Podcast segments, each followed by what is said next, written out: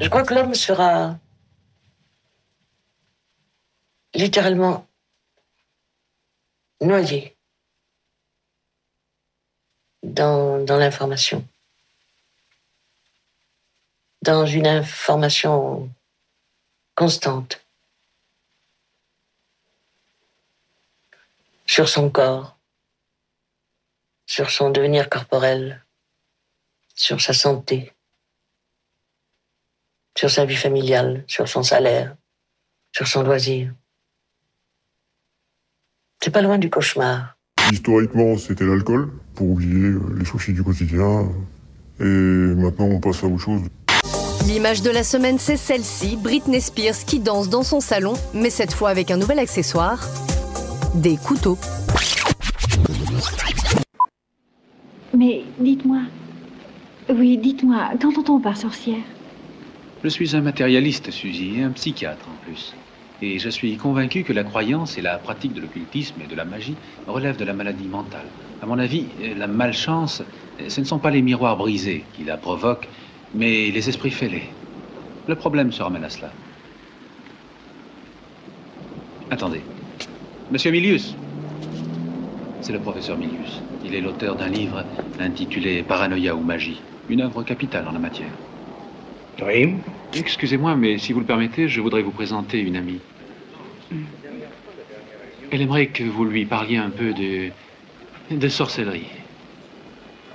Si cela vous est possible, bien entendu. Mais oui, avec plaisir. Horror has a face.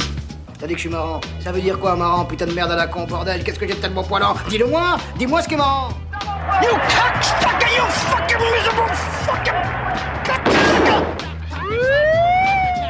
Et toi, on peut pas avoir de conversation.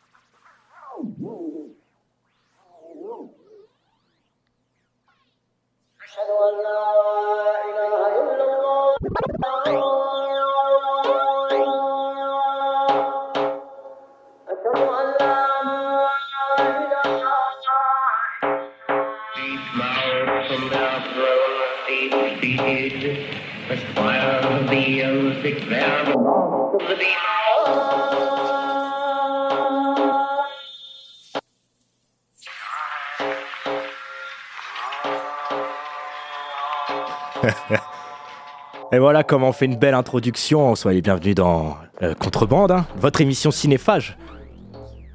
Pardon Magnifique intro. Eh oui, merci Amiral Gart. Euh, donc, euh, ça me fait plaisir de te retrouver dans, dans notre émission ingouvernable, hein, qui prône de plus en plus toute forme de dissidence, hein, on pourra le dire. Et, euh, et vu qu'on est en ta compagnie, cher Amiral Gart, en direct en plus dans les studios de, de Radio Pulsar, on salue bien sûr Radio Pulsar, hein, c'est la- cabane, c'est la maison.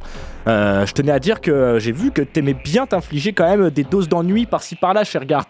J'ai vu que t'aimais bien te, te flageller à coups de ronce euh, ci- cinéphilique, ton côté calviniste. Alors, je pense que tu fais allusion au fait que pendant mes vacances, je me suis infligé quelques blockbusters à la con, comme euh, les, les dernières Missions Impossibles ou le dernier Gardien de la Galaxie. Mais bon, j'ai vu encore des, des trucs encore bien pires. Mais je te rassure, c'était euh, peu de choses comparé à tous les films indés, euh, les, fi- les classiques que je me suis infligé. J'ai passé quand même un été sur, sur Satyajit Ray, donc un grand cinéaste bengali, un cinéaste indien. Et puis, euh, je me suis refait aussi quelques Eisenstein. euh, donc, euh, non, non, il n'y a, pas de souci. Je ne suis pas, je n'ai pas fait que me flageller. Non, mais ça me fait plaisir, tu vois, parce que en fait, euh, si je dis ça, c'est surtout que je voulais inviter nos chers auditeurs à écouter le podcast de, de ton ami Ravage Blog. Ravage Blog, ouais, sur YouTube. Voilà, qui est écoutable sur YouTube. Euh, on le répète, Ravage Blog. Et donc, ouais, tu- c'est vrai que bah, t'es revenu sur tous ces, toute cet été cinéma. Et nous, on fait notre rentrée là, hein, maintenant, mais j'ai envie de dire, l'été en même temps, maintenant, il dure six mois, donc euh, on peut faire la rentrée quand on a envie. Et, euh, et garde, c'est que je réfléchissais aussi. Ça fait quand même pas mal de temps qu'on a fait quelques, on a fait quand même pas mal d'émissions ici à Contrebande, toi et moi ensemble. Hein. Tu vois, Mad Max, Bong Joon-ho, Les Zombies, Tai West. Et du coup, je me suis dit aujourd'hui, on allait faire toi et moi quelque chose d'un peu différent. On va parler euh, bah, de films d'horreur. Voilà, c'est vrai que c'est- c'est tr- c'est très rare, effectivement, avec nous. ouais. On va parler de films d'horreur et de cinéma indépendant, hein, parce qu'en fait, aujourd'hui, mes amis, on va parler d'un film qui est sorti cet été. On, on prend les choses un peu tard, mais, euh, mais c'est le principe. Euh, le film s'appelle La main, Talk to Me. Peut-être que vous avez pu le voir en salle, parce qu'il a, eu, euh, il a, il a pu sortir en salle ce- ce- cet été. Miracle. Et, euh, miracle, ouais, carrément. Ça, on va en reparler surtout dans notre deuxième partie d'émission, parce qu'on va profiter voilà, de ce sujet aujourd'hui, Talk to Me, cinéma d'horreur indépendant, pour re-questionner une appellation toute récente qui est l'Elevated Horror. Peut-être que certains ont pu en entendre parler.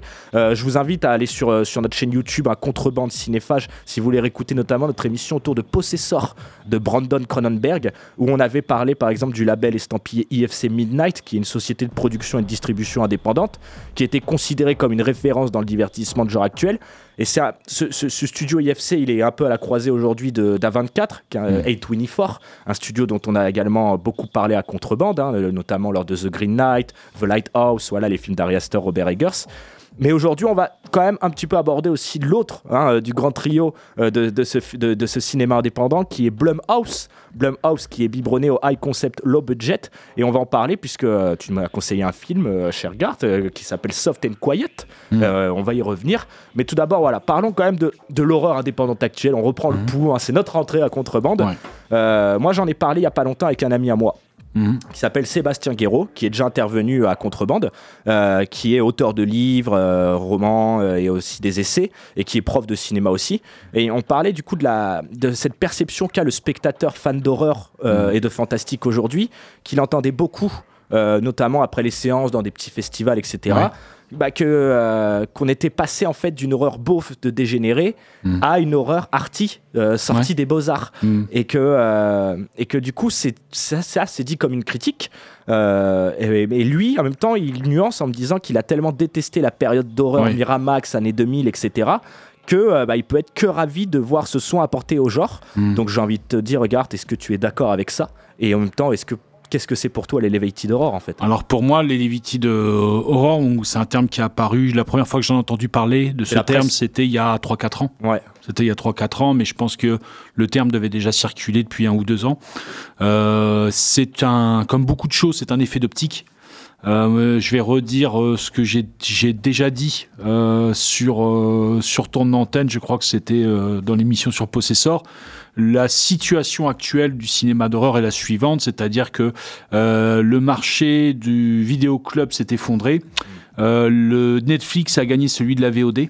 Mm. Donc, euh, la, et les cinéastes estiment qu'ils n'arrivent pas à faire du cinéma d'horreur, mais dans le sens cinéma d'horreur comme si, simple cinéma de divertissement, pas forcément avec de grandes ambitions artistiques. Ils estiment qu'ils n'arrivent pas à faire ce cinéma dans le cadre de films de commande, de films de studio. C'est là où je suis d'accord avec ton ami, c'est qu'effectivement, euh, à l'ère des sauts, par exemple, euh, donc du cinéma d'horreur des années 2000, euh, il y a eu effectivement un cloisonnement de la liberté des réalisateurs pour faire leur pour faire leur film d'horreur. Ce qui se passe donc, c'est que tout un tas de personnes qui veulent ni plus ni moins que de faire des films euh, de base avec des vampires, des zombies, se disent on va se tourner vers le cinéma d'horreur indépendant en se rattachant à une figure par exemple comme euh, Larry Fessenden. hein, euh, qui, lui a commencé par faire des films d'horreur à la manière de Abel Ferrara, c'est-à-dire vraiment avec des petits financements tournés à New York, etc. Donc on va se retrouver avec une génération de cinéastes qui vont faire du cinéma indé, mais avant tout pour avoir plus de liberté, par exemple notamment dans la mise en scène de la violence. Il se trouve que ces films, comme ils sont indépendants, ils vont surtout être vus dans les festivals.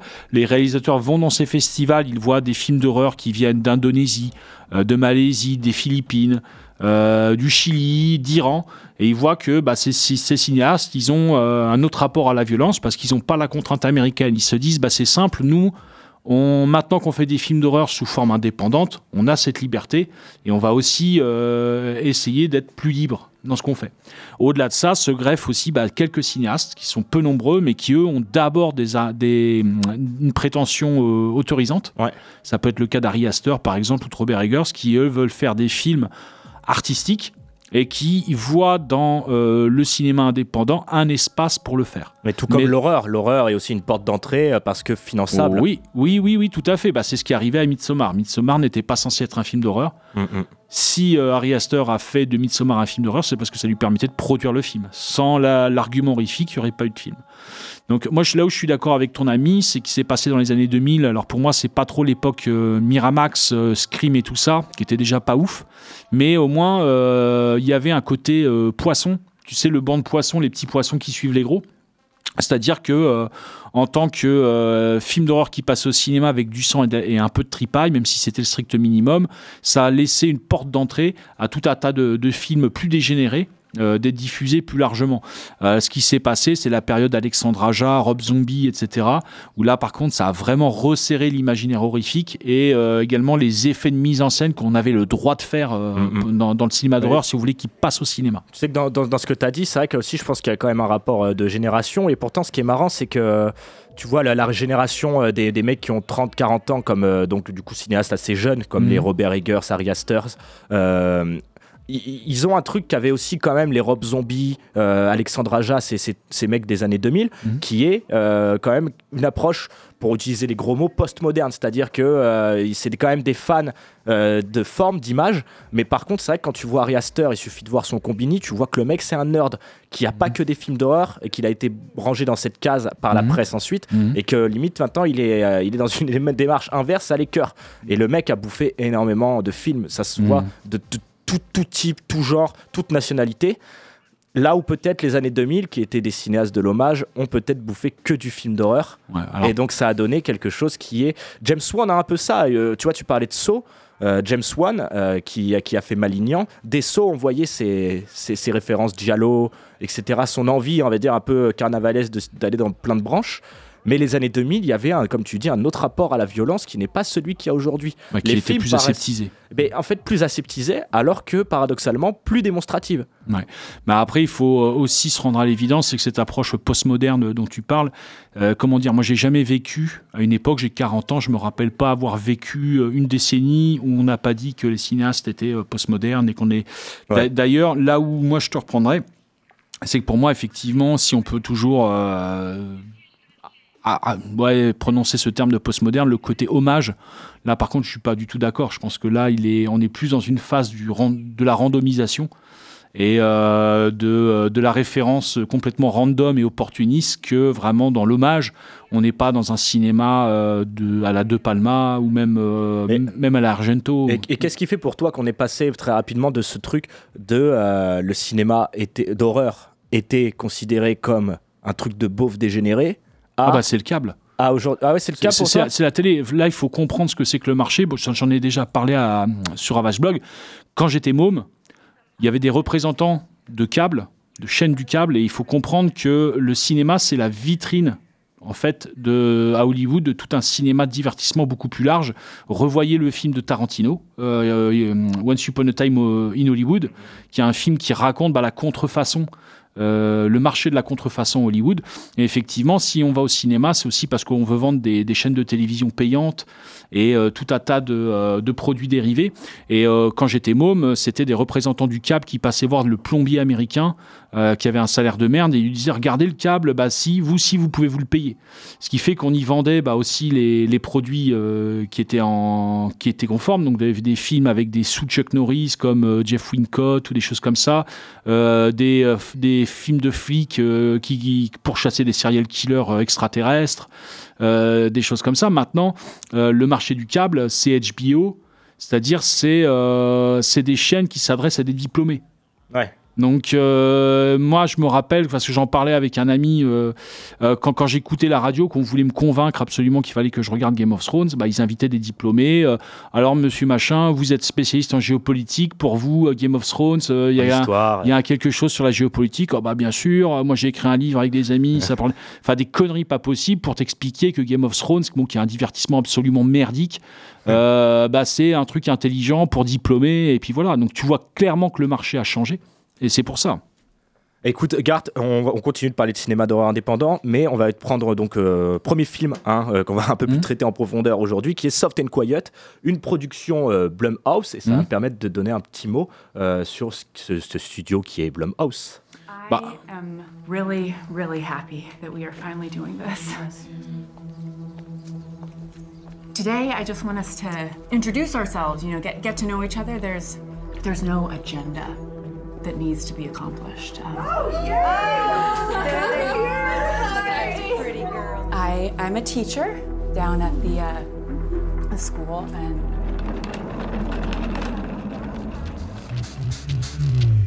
Donc voilà, d'abord, petit mot sur Blumhouse par-dessus la musique de Sir John Carpenter. C'est totalement gratuit, mais ça me fait plaisir. C'est pour le côté un peu dégénéré, tu vois. Voilà, exactement. Euh, alors, Blumhouse, on n'en a pas beaucoup parlé, nous ici à Contrebande encore. Et, euh, et tout à l'heure, quand on parlait, toi et moi, d'Elevated Horror, il y avait quelque chose qui était intéressant c'est que euh, tu parlais de l'Amérique et surtout des villes où étaient basées Hmm. surtout euh, certaines productions. Quand tu parlais de Larry Fessenden, tu parlais de New York. Mhm. A24 et IFC sont deux studios. Euh, donc de production indépendante, pas Mm. que d'horreur, hein. Euh, Mhm. studio d'ailleurs production et distribution. Eux, eux deux sont basés à New York. Et Mhm. je pense que Blumhouse, lui, est à Los Angeles. Et je pense que pour nous, Français, c'est peut-être pas évident de, de comprendre que Los Angeles et New York, c'est déjà des démarches totalement différentes d'implantation dans l'industrie, en fait. Effectivement, euh, on a tendance à dire que pour schématiser que New York c'est le cinéma indépendant et que à Los Angeles c'est le cinéma hollywoodien. Euh, Blumhouse a sorti un film qui s'appelle Paranormal Activity, qui est euh, une- un film vraiment euh, pas, pas, pas ouf quoi. C'est leur porte-étendard. hein. C'est ce qui est Voilà. vraiment, et euh, en fait, donc c'est un très petit budget façon Blair Witch qui a rapporté beaucoup d'argent, ce qui fait qu'ils veulent capitaliser sur ce modèle économique en, euh, et donc ils ont euh, porté leur slogan de high concept low budget, Exactement. sachant qu'ils sont beaucoup plus forts dans le low budget que dans le high concept. Hein. C'est pas euh, c'est pas un, si- un, un studio qui a produit, on va dire, des merveilles d'innovation dans le cinéma d'horreur, voire même on pourrait dire qu'il l'a fait patauger, voire régresser. Euh, mais pas régresser au bon sens du terme, c'est-à-dire que pas dans le sens où on va revenir vers euh, euh, des, des méthodes, on va dire, plus brutes ou plus, dégénérées, mais au contraire qu'il a fait régresser dans l'horreur. C'est-à-dire qu'il y a de moins en moins d'horreur dans leurs films d'horreur, ce qui n'est pas toujours intéressant. Mais l'avantage, c'est qu'ils ont compris que la grande question du cinéma d'horreur, c'est pas tant la production que la distribution. Et donc, ils vont aussi en profiter pour distribuer plein de petits films indépendants qui vont aller euh, choper dans des, dans des festivals à droite à gauche, et dont, euh, dont notamment Soft and Quiet. Mais tu vois, Blumhouse, pour terminer du coup pour, pour cette présentation de Blumhouse, donc studio quand même créé par Jason Blum, Mm. ça fait un peu la transition entre l'horreur indépendante qu'on a aujourd'hui et euh, l'horreur dégénérée parce que Jason Blum travaillait pour les Weinstein, Mm. il c'était un poulain de Miramax Mm. et après, euh, après lui il s'est barré. Et euh, il avait même failli se faire virer, il le dit, euh, parce qu'il avait laissé passer à un festival un film qu'il avait trouvé nul, Mm. qui était euh, le projet Blair Witch, donc Mm. un des films d'horreur indépendants les plus, euh, les, plus, les plus rentables de l'histoire du cinéma. Ouais. Tout ce qui a donné ensuite Paranormal Activity. Ouais. Et c'est en fait, c'est vrai que Blumhouse au début, c'est quand même, on va dire, c'est quand même euh, fait euh, une image avec des auteurs comme James Wan justement, mais euh, surtout en fait, c'était au début, ils avaient vraiment ce côté, ce qu'on appelle roller coaster quand même, fête foraine, tu vois. C'était ça leur high concept, mais ils ont fait beaucoup du coup de, de retour à des choses comme les poupées démoniaques, le found footage, hein, Mm. des trucs, on va dire, type de l'horreur pour, on va dire, bah, comme tu as dit, peut-être un peu les aseptiser en en faisant. Enfin, quand tu regardes la Oui. série Conjuring par James Wan, moi qui suis un grand fan d'occultisme, ça n'a rien à voir avec Hérédité d'Ari Aster. Mm. Si on veut faire une comparaison de deux choses totalement éloignées qui traitent pourtant de possession, etc. Tu vois ce que je veux dire? Et, et, euh, par contre, là, depuis quelques temps, parce que bah, euh, voilà, un producteur euh, hollywoodien, bah, il s'est mis quand même dans ces trucs qu'on appelle le woke. Et c'est un peu ce qui définit aujourd'hui pour moi Blumhouse à fond. C'est-à-dire que le, le, le studio en est- va souvent faire des, des- des remakes, beaucoup de remakes des classiques des années 70-80, les Halloween euh, de David Gordon Green, L'Exorciste, là, qui vient de sortir Dévotion. Je sais pas si on aura le courage d'aller le voir. Euh, Candyman aussi. Mais voilà, pris dans ce truc, on va faire un film moderne de contemporain, donc avec les enjeux contemporains. Et, euh, et donc les enjeux contemporains qui sont ceux des USA, les USA étant une fenêtre sur le monde occidental, ça nous rebondit aussi sur nous. Donc beaucoup, beaucoup de leurs films vont traiter voilà, de, de la violence, notamment la violence des classes, des, de- des sexes. euh, et, aussi beaucoup aussi de la violence entre communautés. En gros, ils parlent de la société, tu vois. C'est un peu quand même un thermomètre d'une forme de- d'une idéologie de la société, si on peut dire presque. Et, euh, et, et c'est d'ailleurs le cas avec le film Soft and Quiet, en fait. Bah, en fait, si moi j'ai l'impression plutôt que Blumhouse, eux, ils comment dire, ils misent sur tous les chevaux. Ouais. Euh, ils ont pu produire des trucs très woke, très anti-woke, euh, des choses euh, très bobos, d'autres très plus rurales et plus dégénérées. Là, dans Soft and Quiet, on est sur un film indépendant, donc réalisé par une jeune réalisatrice. Euh, qui en fait euh, Elle s'appelle Beth De Aroro. Ouais, Peut-être que je l'ai mal dit, mais. euh, Ouais. Et en fait, si tu veux, le, le film, ça va raconter l'histoire d'un groupe de, de quatre nanas qui vont commettre l'irréparable et fait directement référence. Alors, c'est un film qui se passe dans une petite bourgade de province des États-Unis avec tout ce que ça implique. Euh, C'est-à-dire en termes de, de conditions sociales, on est sur la, on va dire les blancs déclassés. Oui, Du- c'est la classe moyenne quand même. hein. C'est euh, la classe plus que moyenne, c'est-à-dire c'est la classe moyenne mais qui a plus, un- plus un rond dans son compte en banque. C'était ceux qui, à une certaine époque, peut-être s'en sortaient bien, mais là, c'est mais compliqué. là, quoi. non, non, euh, là, c'est c'est pas le cas. euh, et en fait, euh, bah, ça fait référence pour moi à un discours qu'avait fait Hillary Clinton euh, quand elle était en, en- à la présidentielle face à Donald Trump. C'est l'Amérique des déplorables. Ah, mais Euh, oui, mais c'est ça. Les déplorables, c'est ce qu'elle a appelé The Basket of Deplorables. C'est euh, pour elle, euh, chez les électeurs de Trump, il y avait peut-être quelques gens perdus à sauver, mais sinon, elle les mettait dans ce qu'elle appelle le panier des déplorables, c'est-à-dire des gens qui étaient homophobes, racistes, etc. Le film fait directement référence à ça, puisqu'on va suivre quatre nanas qui ont formé une sorte de groupe de parole pour suprémacistes blancs. Ouais, tout simplement. Euh, Elle, s'a- elle s'appelle elle-même d'ailleurs euh, Nouvelle Unité Arienne, je crois. Ouais, tout à fait. Euh, Avec un, effectivement beaucoup de références à, à des symboles de l'ultra-droite américaine qui fait beaucoup fantasmer les gens, qui fait beaucoup fantasmer les, les Européens notamment, mais euh, même aux États-Unis en tout cas, c'est euh, rigolo. Et puis, bah, C'est- confondu avec une idée de conservatisme et de surtout de, de survivance, de, pas de tradition, mais en fait de, de, de position. Quoi? Bah, voilà, c'est-à-dire, c'est là où euh, le point de vue de la réalisatrice est beaucoup plus intelligent que les, les, les débats abrutissants qu'on a dans, dans les médias. C'est-à-dire que elle, elle remarque à, en premier lieu, avant qu'il y ait l'idéologie raciste, parce qu'effectivement, c'est la première chose que les femmes héroïnes du film vont présenter dans le film, c'est-à-dire qu'elles vont d'abord se présenter comme des euh, représentantes d'un mouvement suprémaciste qui a pris conscience que la race blanche était en difficulté dans le pays, qu'elle était dans une mauvaise position pour des, pour des euh, euh, raisons raciales. Euh, la réalisatrice va tout de suite capter qu'en premier lieu, c'est d'abord des problèmes sociaux, des problèmes sociaux, je dirais, géographiques également qui sont liés, euh, qui fait que euh, ces héroïnes sont en quelque sorte poussées vers la marge et en fait sont dans l'incapacité d'incarner de manière crédible un mouvement d'extrême droite. Elles n'en ont pas les moyens. Et Voilà. il faut qu'on explique quand même euh, très brièvement euh, sur Soft and Quiet aussi, euh, on va dire du coup le côté, on va dire high concept hein, du film. Même si je pense que c'est un film qui a été rattrapé par le studio Blumhouse et plus distribué, racheté euh, Mhm. plutôt que réellement produit de base. Mais tu, tu as parlé du coup de sa réalisatrice, euh, fait intéressant sur le fait, euh, elle, a, elle, elle a été titulaire euh, d'un diplôme en sociologie. Mm. Et ça se ressent hein, quand on voit le film, la manière qu'elle a justement de, de, de, de, de décrypter une idéologie sans faire une thèse non plus et d'expliquer comment une mini-cellule fonctionne en fait. Et, et c'est ce qu'on disait tout à l'heure, comment est-ce que ça fonctionne dans le fantasme, dans les idées, et comment ça se concrétise ou pas. Et le film, c'est ça l'argument qui est énorme avec ce film, c'est qu'il est tourné intégralement en plan séquence. Oui. Un vrai plan séquence en plus qui a été fait euh, sur 4 jours. Mm. Donc le, le- le film commence à une heure à peu près 18h30, 19h. Mm. Et ça, donc pendant, on suit voilà une heure et demie non-stop ce groupe de femmes jusqu'à la tombée de la nuit où là ça commence à dégénérer. Euh, et, et- et- et ce qui est intéressant dans ce plan séquence, c'est que donc du coup ils l'ont fait euh, trois jours de répétition, un jour de tournage, et ça a été tourné pendant le confinement.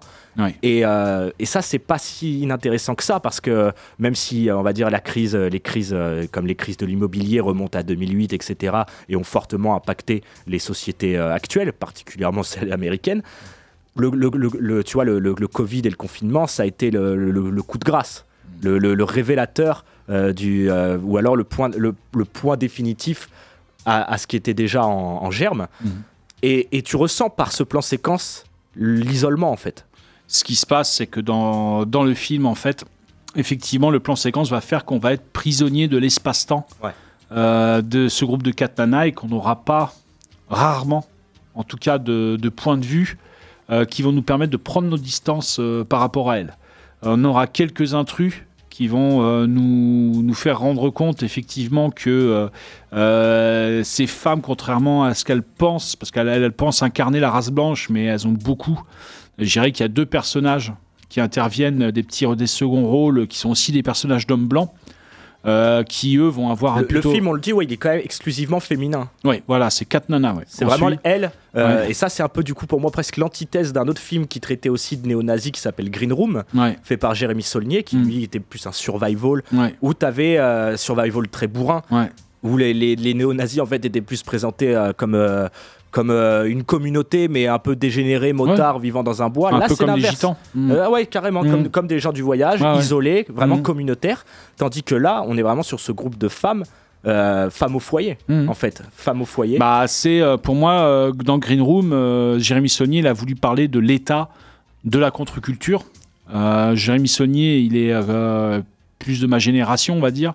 Et pour moi, c'est vraiment un film sur euh, la. Il se sert en fait du, du postulat de l'extrême droite pour parler de l'état de la contre-culture. Alors tandis que là, je pense que euh, la réalisatrice, elle, s'est beaucoup inspirée des médias, des nouveaux médias, fait d'internet. divers aussi. Elle a constaté, en fait, elle a, Mm. même elle dit qu'elle constatait une nouvelle forme de racisme, plus insidieuse peut-être, d'où le titre, hein, Soft and Mm. Ouais. Quiet, Ouais. euh, qui n'est le film d'ailleurs n'est pas du tout silencieux au bout d'un moment, hein, ça Ouais. se met à gueuler beaucoup, hein, on vous prévient, c'est le principe hein, quand ça dégénère. Mm. Et, euh, et alors, euh, je- je- le fait divers, là, je n'arriverai pas à vous le décrire entièrement parce que j'ai un peu la flemme et qu'on n'a pas Mm. le temps, mais euh, c'était une dame qui avait insulté euh, un homme noir parce qu'il lui avait demandé gentiment euh, de tenir son chien en laisse. Elle, une femme qui promenait son chien, c'était aux États-Unis. Et du coup, elle a appelé la police en expliquant qu'un homme noir l'agressait. Tu Mm. vois la, la nuance entre les deux. Et, euh, et, et ça, ça, et juste ce petit fait divers, donc, lui a fait se dire qu'il y avait euh, le racisme aux États-Unis, c'est pas nouveau, Mm. mais qui prenait une autre forme en fait. Ouais. Euh, bah là, en fait, le racisme ne naît pas, si tu veux, euh, de personnes qui arrivent à incarner parfaitement une idéologie raciste, mais au contraire de personnes qui n'ont pas les moyens. euh, qui sont déclassées, déclassées au niveau de l'éducation, au niveau des moyens financiers. Et en fait, c'est du fait de leur faiblesse, en fait, qu'ils se redirigent euh, vers une idéologie raciste, mais ils n'arrivent pas non plus à en être les porte-étendards, en être les, euh, les parangons. Mais par contre, c'est pas pour autant que le film est rassurant. C'est-à-dire que la réalisatrice ne va pas en profiter pour vous dire rassurez-vous, regardez, ce ne sont pas euh, des vrais racistes, des vrais néo-nazis. Au contraire, elle va dire que c'est cette mauvaise santé, ce déclin qui va générer de la violence.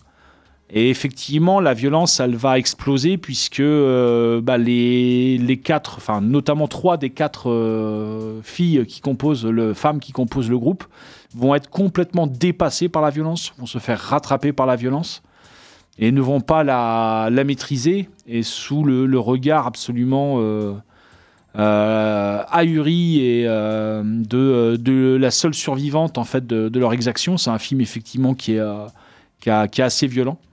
Ouais. Euh, ça monte crescendo. ouais. Voilà, ça monte crescendo. Et euh, c'est en ça que le, le film il est intéressant, c'est-à-dire qu'il va porter un autre regard sur euh, l'Amérique déclassée, en fait, que euh, ce que nous proposent les, les médias euh, habituellement. Mais c'est- intéressant que tu parles de médias parce que j'ai réfléchi à ça euh, en voyant le film que j'ai vu très récemment, par rapport aussi à, à Blumhouse qui a été quand même beaucoup tourné donc, sur ces thématiques euh, Mm. sociétales actuelles. Et c'est vrai que quand tu vois les American Nightmare qui sont tous inégaux, tu as ce truc aussi euh, de... euh, de- du moment où tu es le plus désespéré, de milices qui vont se, se, se, euh, Mm. se faire. Enfin, tu vois, ces espèces de camions avec euh, bah, des, euh, Ouais. des, des- des mercenaires qui, qui, qui sont engagés par le gouvernement, en fait, où tu te rends compte que la purge, ce principe de purge, révèle beaucoup plus de. et beaucoup plus se maîtriser qu'elle Mhm. n'en a, l'air. Et, et surtout, ce rapport aux médias, tu le ressens beaucoup chez Jordan Peele aussi. Un film comme Get Out, ou chez Shyamalan, quand il s'est mis chez Blumhouse et qu'il a fait son Glass et son Split. Euh, et c'est un rapport à un mot qu'on entend d'ailleurs dans Soft and Quiet, qui moi m'interpelle énormément, qui est brainwashed, le Mhm. lavage de cerveau. Et, euh, et c'est vrai que Blumhouse, comparé, on va dire, aux autres films de, de studios de cinéma indépendants, je trouve qu'il y a vraiment ce rapport médiatique de brainwash, de lavage de cerveau, qui est parfois montré de manière subtile. Et le mieux pour moi, c'est Get Out avec la scène d'hypnose en fait devant la télé, où euh, ça montre une anesthésie contemporaine en fait, j'ai l'impression. Bah là, on va déborder sur le deuxième film dont on va parler, euh, qui est La Main. Mais effectivement, la différence quand même avec The, The Purge, là, American Nightmare, c'est que euh, dans American Nightmare, il y a un côté vraiment mercantile à l'argument de base, alors que là, dans Soft and Quiet, on est pleinement dans du cinéma indépendant, maîtrisé, euh, qui va passer par beaucoup moins d'artifices et qui va être beaucoup plus euh, maître de son ton, de son regard euh, sur le, le sujet que American Nightmare, qui est un petit peu en mode random, opportuniste. Eh ben écoute, merci Gart, voilà pour ces petites paroles autour de Soft and Quiet. hein. Euh, je vous recommande vivement d'aller voir ce film. Euh, le film n'est pas sorti en salle en France, il est passé en festival. Donc on vous dit ça parce qu'il faut absolument parler de certains films et que si vous voulez Téléchargez-le. les voir, voilà, téléchargez-le, trouvez-le. Mais euh, allez voir Soft, Soft and Quiet, ça vaut vraiment le coup. et accrochez-vous quand même parce que ouais, voilà, hein, c'est c'est- violent, mais c'est ce qu'on aime. Bon, là, je vous laisse avec des petites paroles de Jason Blum, hein, euh, le fondateur du studio Blumhouse, qui avait été, euh, qui avait été dans le vidéoclub de Combini, euh, un concept que j'aime beaucoup. hein. Je suis pas extrêmement fan de Combini, mais ça, j'aime beaucoup ce concept-là. Et il dit des choses, et ma foi, intéressantes. Ensuite, petite pause musicale, et on s'attarde à notre deuxième film, Talk to Me, la main. À tout de suite. Just saw this today. Now, this is a great example. If you don't really understand horror, you like this movie because this is not really a horror movie. We just need to acclimate. I don't want to acclimate, I want to go.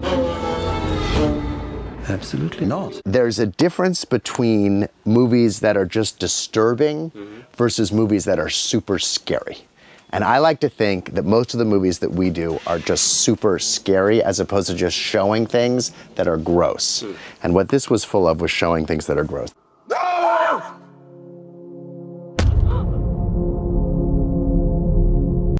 This is very scary. Why? You work with him. Yeah, I was my old boss. I mean, that's that, that's how he looked when I used to work for him. A Very Was it a good way for you to be like a better boss later? yes, to learn what not to do. It was good. Yeah, it was good actually. Hmm. It was good. I think scares should be earned. So I don't like putting jump scares just for the sake of jump scares. You know what I mean? I think you should earn the jump scares. I think to give a director parameters to work within makes the work better. What's the most important thing is the character and the story. If you lower the budget, the only thing he can use to make the movie better is character and script and story. He or she can't spend time on cranes, special effects, all this other stuff. So I do think it makes the movies better. Now my directors don't necessarily agree, but but but I think I think it does. I think it does. Ah. Free all the guys. Free Lil Will. Maniac music. Ay. Yeah. We gon' let it ride like a bike. I'ma send a message like a kite. Free the guys locked inside. Fuck the other side. Niggas, niggas be dropping dimes. I did it again. Put a body bag on the beat. Heard you sleep, but ain't his shit. Your mission is incomplete. When I be running from the law, I feel like an athlete. See these niggas trying to clown. They can never be me. I'm buzzing like a bee. Ayy, I know haters don't wanna see me. Speak free, so what? fuck Fuck 'em all. Talking shit behind my back gon' get you cut off. Yeah. I'm the boss. Remember that, nigga. I'm the one that put the hood on the map.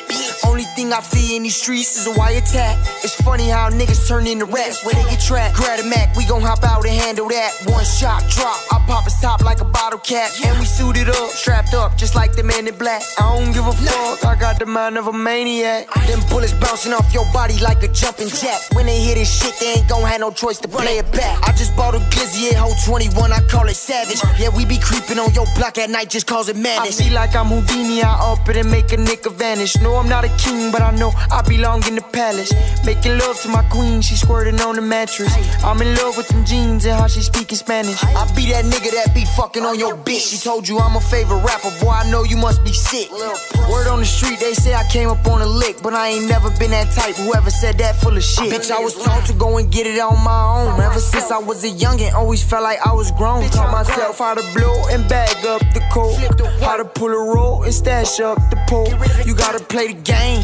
Don't let the game play you. When you start seeing comments, don't let that money change you. If you dissing on my name, you better hope I don't see you.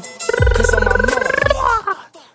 Et ouais, de retour dans Contrebande. On vient de s'écouter, euh, donc après Jason Bloom, un petit extrait musical, euh, euh, vous avez bien vu, hein, du, rap américain, qui est tiré donc du film dont on va parler dans cette deuxième partie d'émission, Talk to Me, La Main, un film qui est sorti en salle en France, comme tu l'as dit, Gart, hein, donc petit miracle. Pourquoi il nous intéresse aujourd'hui aussi? Parce que c'est une distribution donc du studio A24. Euh, le film date de, de mi-juillet, donc aujourd'hui, si vous voulez le trouver légalement, vous le trouverez très très facilement.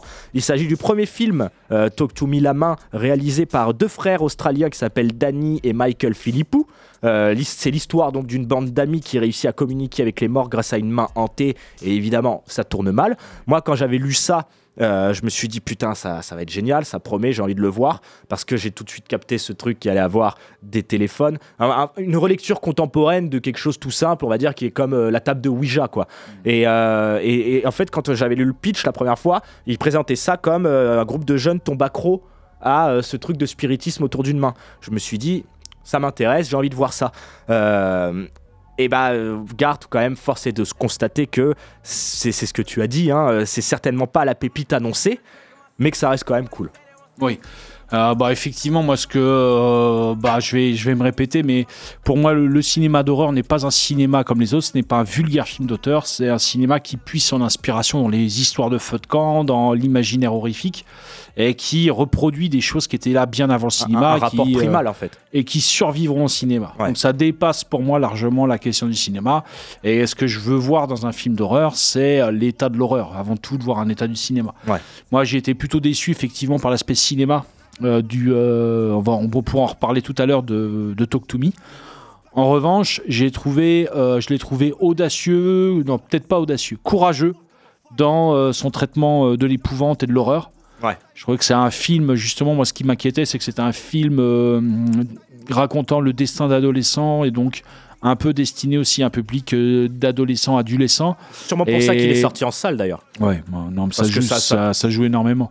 Et euh, je me disais effectivement, euh, bah, le, le film va être tiède, va baisser les bras sur tout un tas de sujets. Euh, et en fait, pas du tout. Le film est extrêmement courageux. Il assume pleinement son, son statut de film d'horreur. Il n'essaie pas euh, de, euh, d'abandonner l'aspect horrifique pour euh, gagner quelques bons points auprès de la presse. Mm.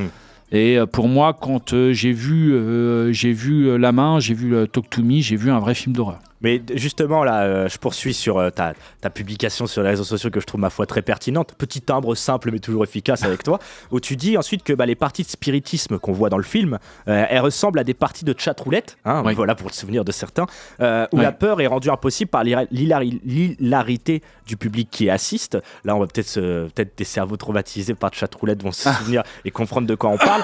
Mais c'est vrai que moi, quand j'ai vu ce film, je me suis dit, putain, ça s'inscrit dans cette mode de film euh, de fœtus détraqué. Moi, j'appelle ça comme ça. C'est-à-dire, euh, fœtus détraqué, tout est dit, c'est la, la génération d'aujourd'hui qui, qui, qui se construit sur des bases qui, qui, qui ne sont pas enfin sur en fait qui se construit sur aucune réelle base et, et du coup en fait ce, qui, ce que j'ai trouvé extrêmement intéressant dans Talk to Me la main c'est qu'il y a un rapport contrarié au monde euh, au monde réel Oui. des jeunes qui est vachement montré euh, un rapport contrarié au monde réel, c'est-à-dire que la violence et les interactions entre les êtres et le vivant ne sont pas ne sont pas euh, comprises en fait euh, organiquement. Oui. Non, Et- mais c'est c'est tout à fait ça.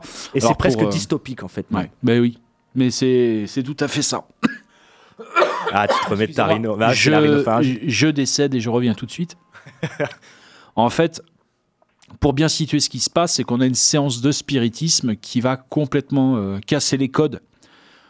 Dans la première séance de spiritisme qu'on voit, on va assister à des effets de mise en scène qui sont absolument effrayants, peut-être plus hardcore que ce qu'on pourrait voir euh, dans d'autres films américains.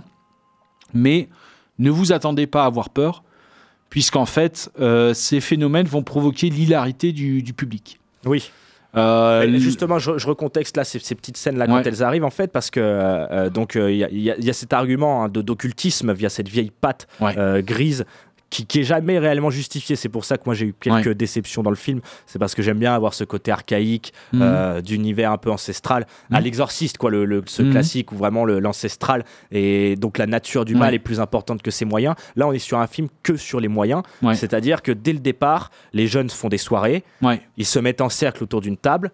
Et il va y avoir un jeune assis sur une chaise. Euh, donc là, ça va être l'héroïne du film parce que le film est porté par une héroïne. Mm. Et il y a des règles, c'est-à-dire qu'il faut pas dépasser. on- Ils vont toucher une main, dire une Mhm. formule magique qui est toute simple hein, Mhm. laisse-moi rentrer, euh, parle-moi, le titre du Talk film. ouais. Et, euh, et ils vont devoir faire ça pendant 60 secondes. Ouais. Euh, Au-delà de ça, sinon le truc ne voudra plus sortir. Donc évidemment, là, on voit déjà le, le, le- comment ça va vriller par la Mhm. suite.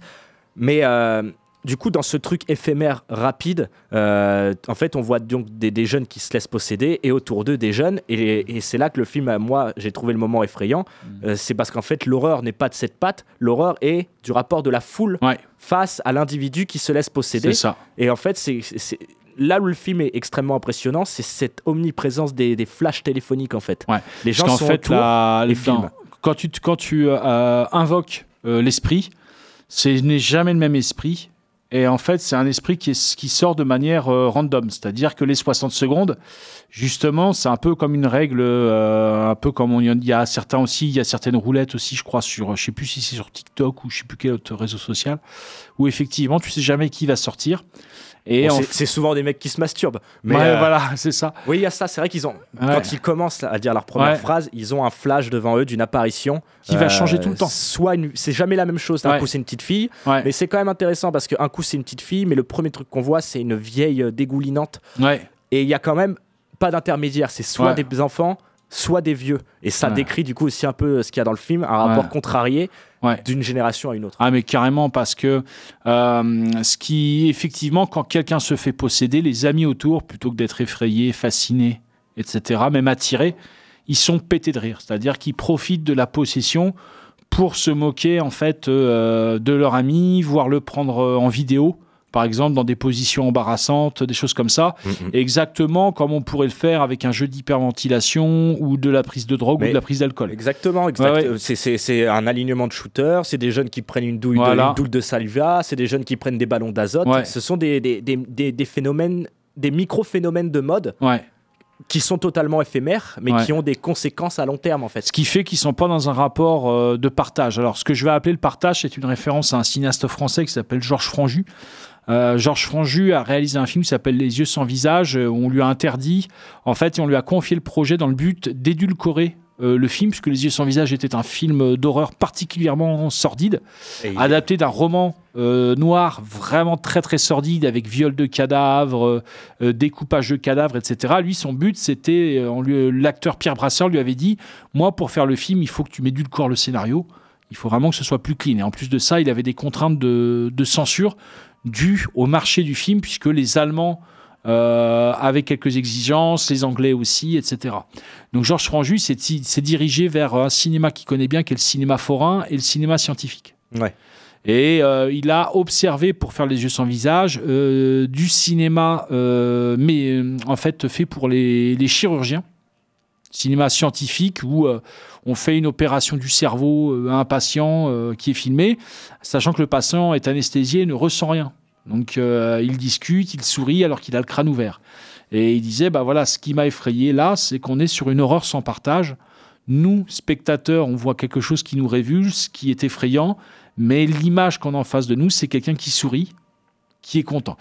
Et là, c'est ce qu'on a, c'est on a effectivement, on suit euh, effectivement tout un tas de, figures parfaitement horrifiques et effrayantes avec l'apparition de ces fantômes. Mais ce que provoque en fait la présence de ces fantômes, c'est d'abord l'hilarité, c'est-à-dire que la souffrance et l'expérience intense que euh, produit la possession provoque euh, chez les, les contemporains, les prochains du personnage, de l'hilarité, ils vont se moquer de lui, en profiter, c'est-à-dire qu'il n'y a plus de compassion, il y a plus, euh, les, il y a plus de, de- les gens n'ont plus peur avec vous, vous êtes seul avec votre peur. Et en plus de ça, vous devez faire l'effort de vous convertir à l'hilarité des autres. Donc en fait, il n'y a plus de communauté que des individus ou alors une masse cachée derrière des flashs. Mm. Et ça, c'est vrai que c'est c'est- là que le film a des idées visuellement assez intéressantes. Mm. Je pense notamment à, donc à la première scène de possession. Mm. euh, où euh, après, on, on- du coup, on comprend le principe.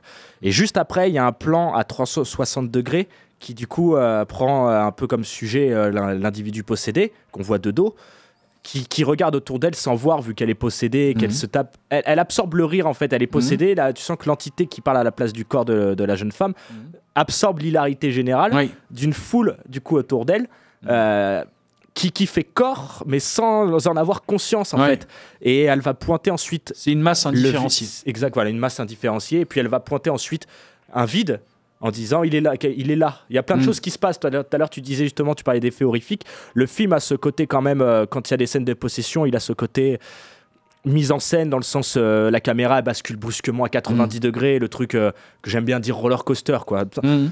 Et c'est vrai qu'aussi, quand, dans le film, quand l'horreur arrive, donc à partir notamment surtout de la deuxième scène de possession d'un jeune, d'un tout petit qu'on force à faire Mhm. alors qu'il a, il a peur. Mhm. euh, C'est va- lui qui insiste, je crois, il me semble. euh, dans le, c'est le petit, le petit frère de sa copine, c'est ça? Exactement, c'est le plus jeune du groupe qui Ouais, a ouais. 15 ans. Et on voit d'ailleurs justement dans cette masse d'individus, Mhm. quand il y a les scènes, que lui ne rigole pas. Ouais. Mais euh, il n'existe pas, il est jeune, il est tout petit.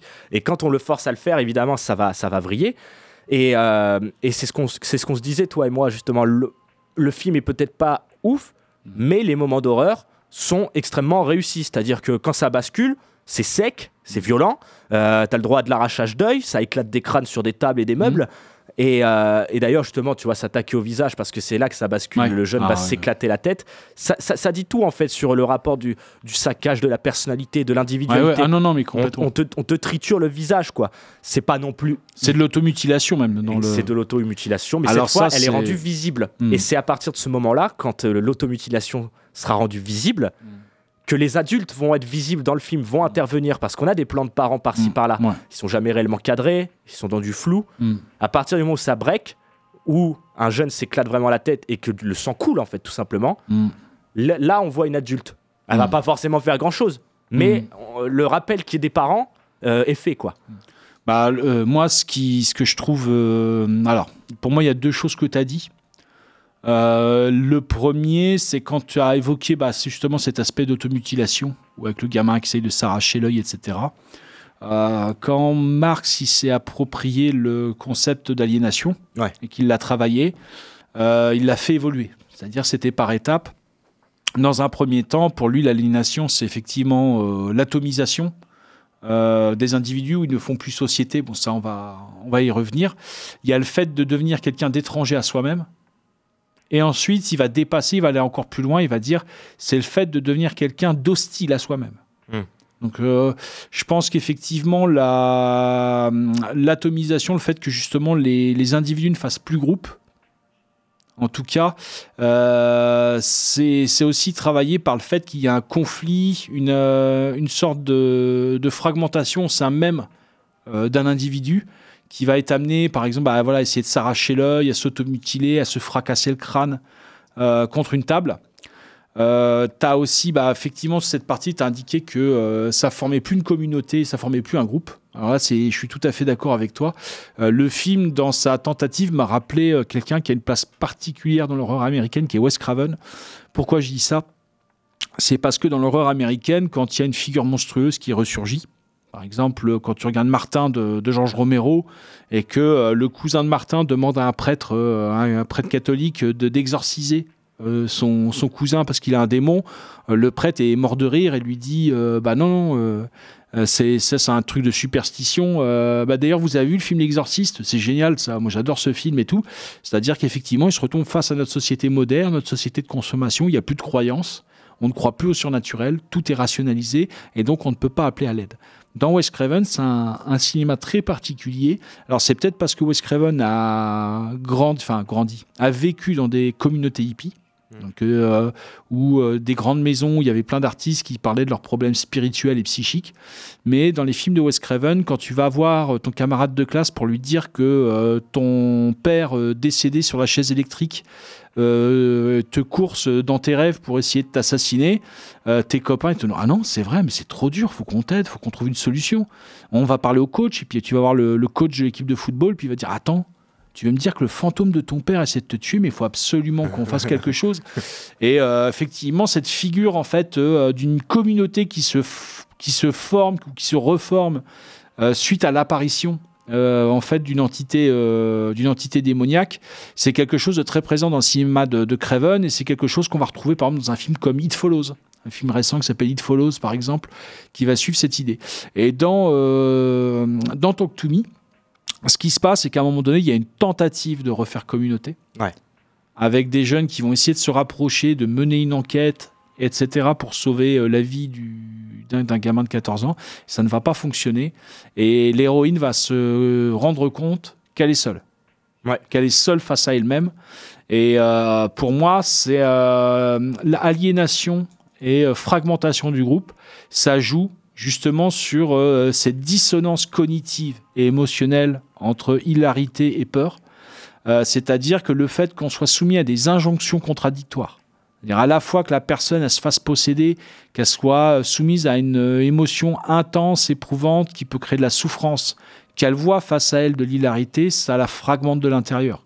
Et euh, ça, c'est quelque chose auquel on est fortement soumis. Par exemple, moi, j'ai le, le malheur euh, d'être de gauche, ce qui rend ma vie très compliquée. Ah ouais, je sais. Et il m'arrive, par exemple, qu'on me dise bah, à la fois qu'il faut que je sois intolérant au gluten ou particulièrement sensible à, à des choses, et qu'en même temps, bah, euh, par exemple, là récemment, euh, face à certaines horreurs, là par contre, il faudrait que je sois insensible, et que comme s'il y avait une sorte d'interrupteur en moi, qu'il fallait que euh, je, j'active une sensibilité le mardi, que je la désactive euh, le mercredi, comme si j'étais une putain de machine, comme si j'étais un être en plastique qui n'a pas d'émotion, qui n'a pas euh, sa propre singularité et qui n'a même pas droit à son propre espace, à sa propre temporalité, à se reconnaître en humanité chez l'autre.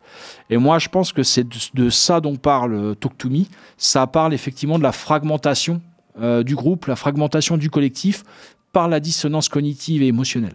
Mais ça, je, je suis extrêmement ravi que tu dises euh, que tu dises ces mots dissonance cognitive et fragmentation, parce que c'est comme ça que je ressens le film une fois que l'horreur est arrivée, que ça a basculé. En fait, tout à l'heure, je vous parlais du coup du côté plus programmatique. Mhm. Euh, si, si on touche cette main plus 60 secondes, l'entité rentre. Tu le vois pas concrètement en fait ça dans le film. L'héroïne a dépassé de quelques secondes, mais t'as pas un événement dramaturgique narratif qui va te dire les conséquences de ça. Mais dans la forme du film, ça va se ressentir parce que c'est ce qu'on appelle la folie, le côté répulsion Polanski, ou alors de manière plus simple, si vous voulez savoir ce que c'est la dissonance et la fragmentation par rapport à l'aliénation de l'individu dans un couple qui ne peut plus faire euh, entité euh, consciente, il vous suffit de voir Carrie de Brian De Palma. hein. Une Mm. fois que le split screen, euh, donc euh, l'écran divisé, a lieu, plus rien n'est réel ensuite, c'est l'apocalypse. Et la preuve, euh, la plupart de ces films d'horreur se terminent sur une séquence de rêve où, euh, où, euh, tu vois, la, la fin de Carrie, c'est une jeune qui se réveille. Ah, en fait, elle faisait un rêve. Il n'y a, plus de y a plus de différence entre l'horreur du rêve et l'horreur du Mm. monde. Là, avec Carrie, pour moi, euh, il y a, on va dire, une différence qui fait que c'est pas comparable à Talk to Me, c'est que Carrie, c'est à la fois un excellent rapport à l'imaginaire horrifique, mais c'est aussi pour moi un très beau moment de, de mise en scène. C'est-à-dire que là, De Palma, pour moi, il est euh, plusieurs crans au-dessus. hein, de, des- du film des frères Philippou et de que façon, effectivement il y a cet effet de mise en scène par le split screen qui est euh, très très intéressant. Euh, mais par contre, il y a quelque chose que n'a pas pour moi le, le film de De Palma dans, dans Talk to Me, c'est pour moi ce rapport à la virtualisation. Euh, que avec vraiment cette main qui va être une sorte de métaphore des médias et des nouveaux médias pour moi.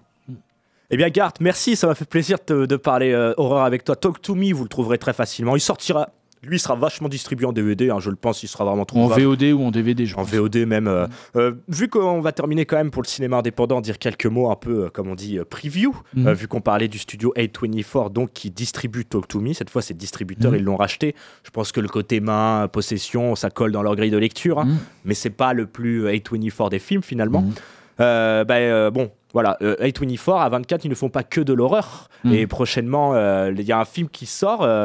Qui m'intrigue, sauf qu'on a vu la bande-annonce, toi et moi, et Oui. euh, finalement, bon, bof. Euh, mais peut-être que celui-là vous donnera envie de le voir quand il sortira en février en France, en décembre aux États-Unis. Ça s'appelle The Iron Claw. Euh, c'est l'histoire de l'étonnante famille Von, Von, Von Erich, euh, une famille de catcheurs qui, qui a été une dynastie hein, Mhm. familiale du catch à partir des années 60, où joue Zac Efron, testostérone, machin. le mec, il a, il a poussé comme pas permis. Et un autre acteur que j'aime beaucoup qui s'appelle.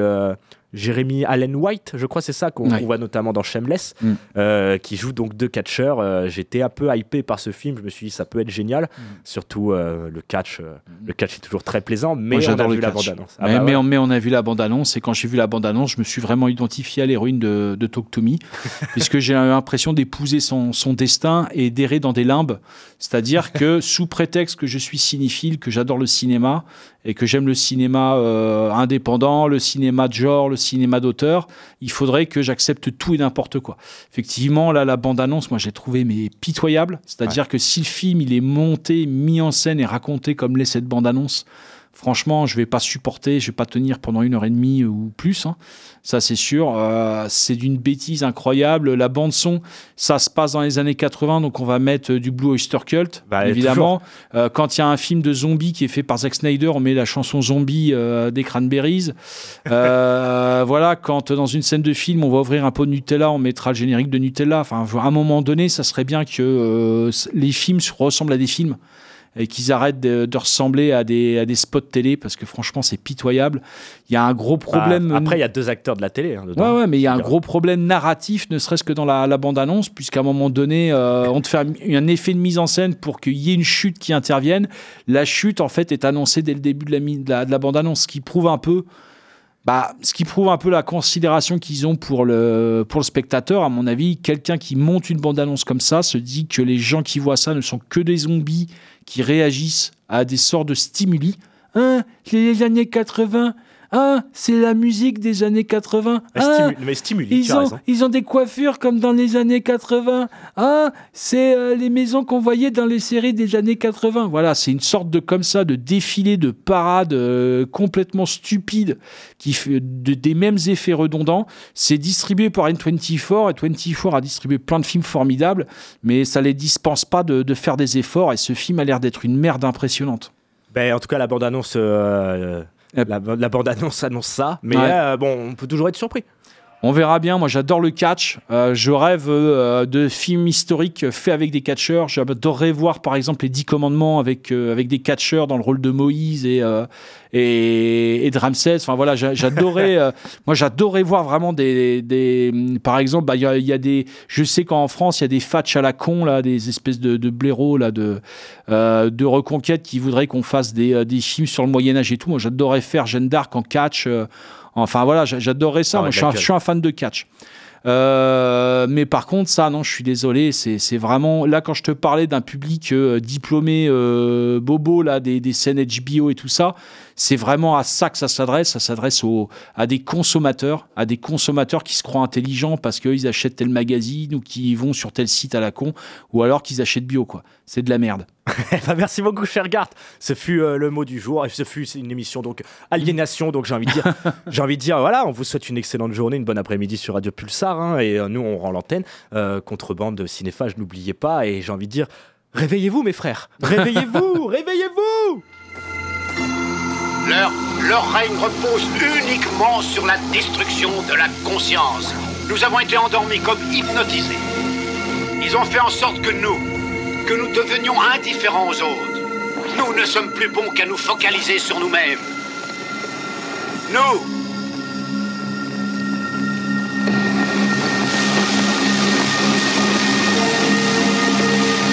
par pitié, comprenez que qu'ils sont en sécurité tant qu'ils ne seront pas découverts. Les trois premières règles de leur plan de survie sont nous maintenir dans une torpeur et nous maintenir dans notre égocentrisme. Le temps qui nous était imparti. Euh, de piété, espèce de dégénéré.